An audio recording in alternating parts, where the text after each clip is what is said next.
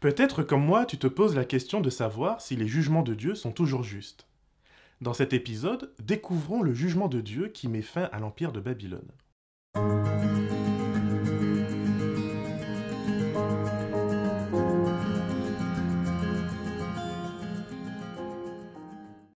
En hébreu, le titre d'un livre révèle souvent son contenu.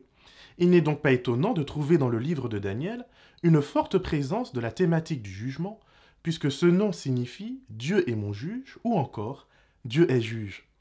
D'ailleurs, Daniel et ses compagnons nous sont présentés au début du livre comme des exilés à cause d'un jugement de Dieu sur Israël. À présent, c'est au tour de Babylone d'être jugée par Dieu. On peut se demander pourquoi Dieu juge une nation païenne après son propre peuple. Alors que Dieu juge les rois de Babylone, je suis surpris par la nature des jugements entre Daniel 4 et Daniel 5. Dans les deux cas, il s'agit du même Dieu saint d'Israël, qui a l'idolâtrie en horreur. En face, on a toujours le même empire babylonien, idolâtre par nature. Pourtant, l'issue de ces deux jugements est complètement différente. Le premier jugement de Dieu concerne Nabucodonosor et le conduit à la vie et ce malgré une forte opposition pendant des années. Il pille Jérusalem, castre les enfants de Dieu, leur impose des nouveaux noms et donc une allégeance spirituelle nouvelle. Non seulement il cherche à imposer sa propre volonté face à celle de Dieu en construisant une statue tout en or, mais en plus, il force les jeunes Hébreux à se prosterner devant cette contrefaçon de l'histoire à venir du monde. Pourtant, Dieu se montrera généreux et patient envers lui le roi retrouve son royaume et une prospérité encore plus grande qu'avant sa perte de raison. Belshazzar, par contre, subira un jugement brutal qui signera son arrêt de mort. On ne lui consacre réellement qu'un chapitre.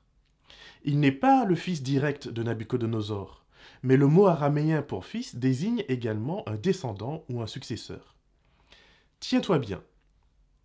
Belshazzar n'est pas roi, mais le fils et corrigeant du véritable roi. Nabonide, qui prit le pouvoir au roi Labassy-Marduk après une révolution.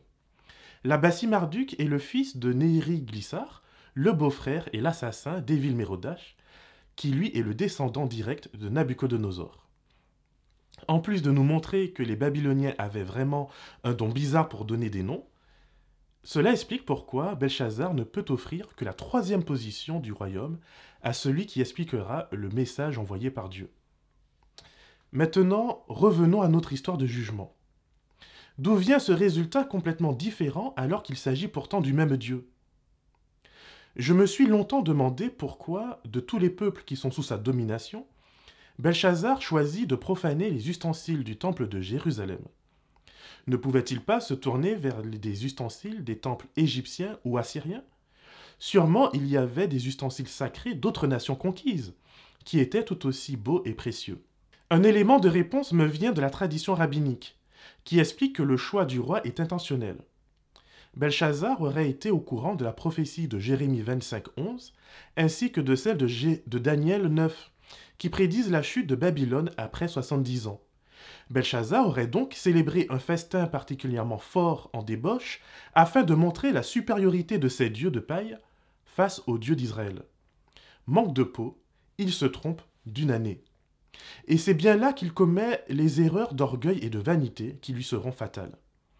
Une fois de plus, Daniel intervient à la fin, une fois que l'incompétence et l'impuissance des sages, des prêtres et autres euh, de Babylone ont été démontrées. Malgré les fidèles services que Daniel a rendus à l'Empire, il a été oublié par des hommes lâches et vains.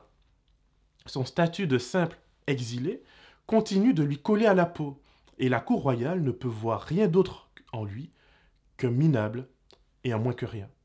Mais heureusement, son témoignage est resté dans le cœur de la reine-mère, qui se souvient de ce que Belshazzar et ses grands auraient dû garder en mémoire. Bien que la compréhension théologique de cette reine soit restée imparfaite, puisqu'elle continue à attribuer à Daniel le souffle des dieux saints, et non pas du Dieu très haut, l'important est qu'elle sait regarder dans la bonne direction. Elle regarde à celui qui s'est porté en sacrifice euh, de bonne odeur au sein de la cour royale, et démontrer ainsi son appartenance au vrai Dieu. Daniel, en effet, démontre être animé par la sagesse du véritable Dieu en étant capable de lire et d'interpréter l'inscription sur le mur. Belshazzar a été pesé et compté. Il a été trouvé trop léger et Dieu met un terme à son royaume en le divisant et en le remettant entre les mains des Mèdes et des Perses. Je remarque ici, Daniel n'est pas troublé lui-même, comme lorsqu'il a dû annoncer le jugement de Dieu à Nabucodonosor. Au contraire, Daniel prend ses distances avec ce roi.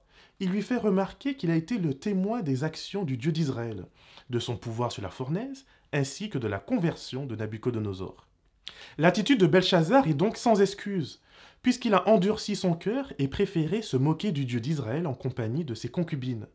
Dieu exerce alors son jugement, et cela mène Belshazzar à la mort. La patience de Dieu n'est pas indicatrice d'un Dieu démissionnaire.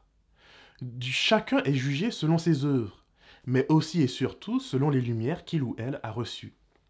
Malgré les multiples tentatives d'assimilation hostile par le pouvoir babylonien, Daniel a su, sans jamais faillir, rester le témoin de l'existence de son Dieu, ainsi que de son rôle de juge de toutes les nations. La différence dans le jugement de Dieu ne s'explique que par la réaction des personnes jugées. L'un accepte la grâce de Dieu, tandis que l'autre la méprise. Le jugement de Dieu est juste et toujours renversant. Soit il produit un bouleversement pour la vie, soit un bouleversement pour la mort. Cela me rappelle l'exemple de Jésus dans le Nouveau Testament. L'un des passages favoris de beaucoup de chrétiens se trouve dans Jean 3, verset 16, et dit Car Dieu a tant aimé le monde qu'il a donné son Fils unique, pour que quiconque met sa foi en lui ne se perde pas, mais ait la vie éternelle. Amen, n'est-ce pas? Mais je t'invite à lire les versets suivants, car ils sont tout aussi importants. Dieu, en effet, n'a pas envoyé son Fils dans le monde pour juger le monde, mais pour que par lui, le monde soit sauvé. Celui qui met sa foi en lui n'est pas jugé, mais celui qui ne croit pas est déjà jugé, parce qu'il n'a pas mis sa foi dans le nom du Fils unique de Dieu. Et voici le jugement. La lumière est venue dans le monde, et les humains ont aimé les ténèbres plus que la lumière, parce que leurs œuvres étaient mauvaises. Ne suivons pas l'exemple de Belshazzar. Les enfants de Dieu, même lorsqu'ils sont jugés, restent toujours des enfants de Dieu. L'Église de Dieu même lorsqu'elle va mal, reste toujours la prunelle de ses yeux.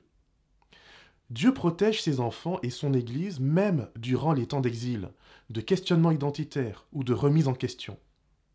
Ne rejetons pas la lumière qui tente d'éclairer nos vies. Levons les yeux au ciel et acceptons de croire pleinement dans la justice et dans l'amour de Jésus-Christ. Que le Seigneur te garde et te bénisse, et fasse de toi une source de bénédiction pour l'éternité.